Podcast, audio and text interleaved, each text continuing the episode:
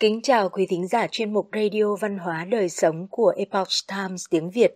Hôm nay, chúng tôi hân hạnh gửi đến quý vị bài viết có nhan đề Nụ cười, liều thuốc chữa lành những đau khổ. Bài viết của tác giả Jeff Minnick do Hà Trang chuyển ngữ. Mời quý vị cùng lắng nghe. Toàn thế giới trở nên tăm tối và đáng sợ bởi đại dịch. Việc kinh doanh phải đóng cửa, hàng triệu người bị cách ly ở nhà – con người hoang mang lo sợ vì chủng virus vô hình và sự bất ổn của hiện tại và tương lai. Đây là thời điểm vô cùng căng thẳng về vấn đề chính trị và quan hệ cá nhân, là thời điểm bạn có thể cảm nhận được sự sợ hãi bao trùm mọi nơi. Chúng ta có thể nhìn thấy điều ấy trong ánh mắt của những người mua hàng với khẩu trang bịt kín mặt tại các cửa hàng tạp hóa tình trạng dịch bệnh khiến gia tăng những suy nghĩ tiêu cực và nó mài mòn ý chí của chúng ta. Một thời điểm trồng chất những khó khăn. Tiếng cười chữa lành những đau khổ. Rất nhiều người nhớ đến quý bà Audrey Hepburn xinh đẹp đã từng trải qua quãng đời đau khổ, chịu đựng biết bao khó khăn, bi kịch trong cuộc sống.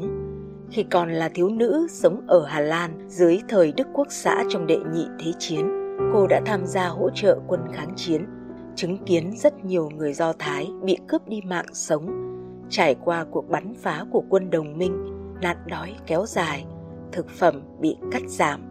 Hepburn cùng gia đình mình phải ăn bột làm từ củ hoa tulip. Kết thúc cuộc chiến tranh đầy đau thương, cô phải đối mặt với nhiều vấn đề bao gồm cả tình trạng thiếu máu và suy dinh dưỡng. Gia đình cô còn bị ảnh hưởng nghiêm trọng về tài chính bởi trong cuộc chiếm đóng, nhiều tài sản đã bị phá hủy và mất mát. Huyền thoại Audrey Hepburn vừa là một ngôi sao, vừa là nhà từ thiện với những đóng góp cả về thời gian và tiền bạc. Cô đã quen với việc chịu đựng đau khổ ngay từ khi còn nhỏ. Vậy điều gì đã giúp cô nhẫn chịu và vượt qua những khó khăn trong suốt cuộc đời? Cô đã từng nói, tôi yêu những ai làm cho tôi cười. Tôi tin rằng đó là điều tôi thích nhất. Nụ cười là liều thuốc tinh thần chữa lành mọi đau khổ và có lẽ là điều cần có nhất của một con người.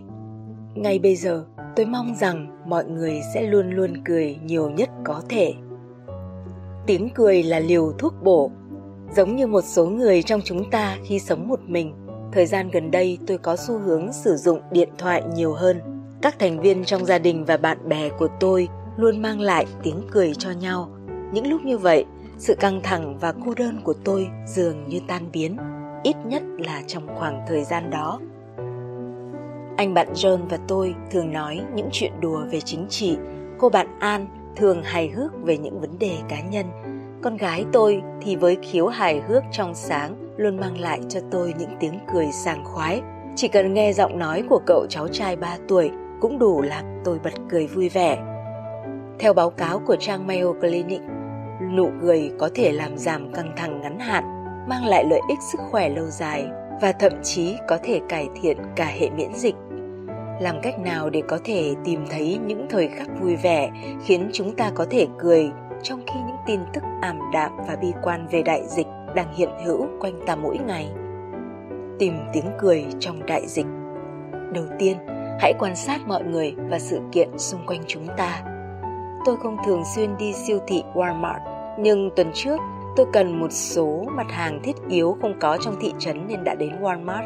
Ở đó, tôi hỏi nhân viên bán hàng rằng tôi có thể tìm thấy khăn giấy ở đâu. Cô ấy trả lời, nó ở khu vực Layaway. Tôi đi đến Layaway, nơi có hai quý ông lớn tuổi đang lúi húi lấy khăn giấy và giấy vệ sinh. Tôi đã muốn phá lên cười với suy nghĩ rằng thật sự chúng tôi đến đây chỉ để mua những thứ này hay sao? Nhưng cần cảm ơn họ vì đã phân chia và lấy đúng hai cuộn giấy vệ sinh bốn gói, số lượng giới hạn cho mỗi khách hàng. Khi đến mua sắm ở cửa hàng lớn này, tôi phải trả thêm phí của 8 cuộn giấy là 1,2 đô la hay 15 xu cho mỗi cuộn. Tại Walmart, tôi chọn thêm đồ chơi, trò chơi xếp chữ cho các cháu tôi ở Pennsylvania đang ở nhà buồn chán. Sau khi đóng gói đồ vào hộp, tôi đang bắt đầu chèn thêm những tờ giấy báo vào để mọi thứ không bị xê dịch, rồi nghĩ, không, cái này có thể làm giấy vệ sinh vì vậy, Tôi cho chúng vào hộp đựng bốn cuộn giấy vệ sinh và trên chặng đường về nhà, tôi cứ mỉm cười mãi. Một ví dụ khác là tại cửa hàng ABC có khu vực bán hàng rộng khoảng 600 mét vuông và có ba lối đi trưng bày các sản phẩm rượu. Tuần trước tôi đến đó và thấy nhân viên bán hàng đang hướng dẫn mọi người đi theo những mũi tên chỉ đường được dán dưới sàn để đến khu vực đó. Mặc dù tôi rất muốn bật cười, nhưng chỉ mỉm cười rồi cảm ơn anh ấy. Liệu tôi có phải là người duy nhất thấy sự cẩn thận thái quá đến hài hước này không? Những chuyện hài hước trên mạng Internet cung cấp các trang web với những câu chuyện hài hước gây cười. Chẳng hạn như trên YouTube có rất nhiều hài kịch và các diễn viên hài. Bọn trẻ đã từng xem diễn viên Abbott và Costello trong phim hài Ai là người đầu tiên chưa? Hay chúng đã từng xem Lucille Ball và Daisy Arnaz trong Tôi yêu Lucy. Trên mạng cũng có hàng tá video ngắn, chỉ cần tìm từ khóa những chuyện cười hài hước dành cho trẻ em và bạn sẽ khiến cho bọn trẻ bật cười sảng khoái. Còn bạn, bạn đã từng xem các diễn viên hài như Jim Gaffigan, người đưa vào video cá nhân những thước phim hài hước về cuộc sống gia đình của ông chưa? Internet cũng có hàng loạt các pha thể thao gây cười dành cho mọi lứa tuổi. Tôi đã cam kết trong năm mới sẽ viết một bức thư cho hai cháu vào mỗi chủ nhật, nên tôi cần phải thực hiện nó. Tôi rất tệ trong việc giữ lời với những mục tiêu, nhưng công khai là một cách để kiểm soát lời hứa này. Mỗi lần gửi thư, tôi đều đưa thêm vài câu chuyện cười được tìm thấy trên mạng. Tôi nghĩ trong khoảng thời gian đầy căng thẳng và khó khăn này, các cháu của tôi cũng cần được cười thật nhiều. Thậm chí còn có cả những trang web về chuyện cười mùa virus. Đây là một trong những câu chuyện đó.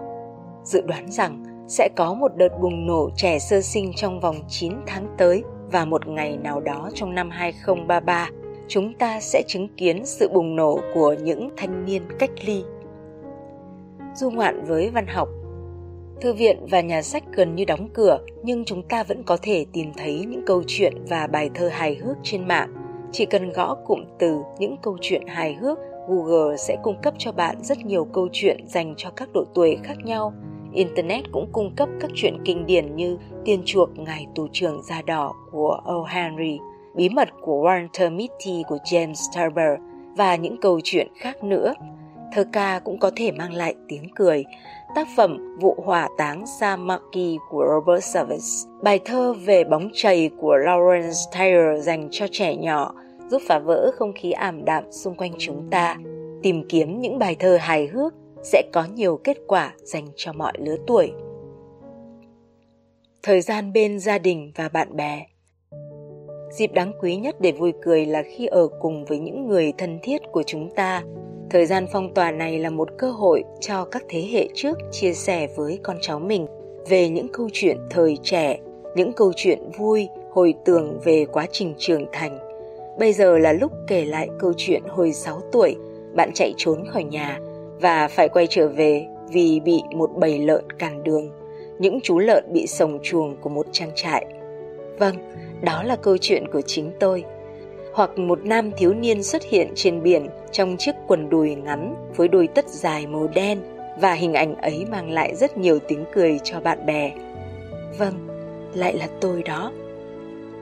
Tiếng cười, sự hài hước và những mẩu chuyện vui giúp mọi người gắn kết lại với nhau – giảm bớt căng thẳng và mang lại một chút ánh nắng ấm áp trong thời điểm tăm tối này. Nhà văn Raphael Sabatini mở đầu cuốn tiểu thuyết được xếp vào hàng kinh điển Kiếm sĩ không trái tim của mình bằng câu Anh chào đời mang theo khiếu hài hước cùng cảm giác cả thế giới thật điên rồ. Hiện tại, thế giới đang trở nên điên cuồng và tất cả chúng ta đều cần món quà kỳ diệu, đó là tiếng cười.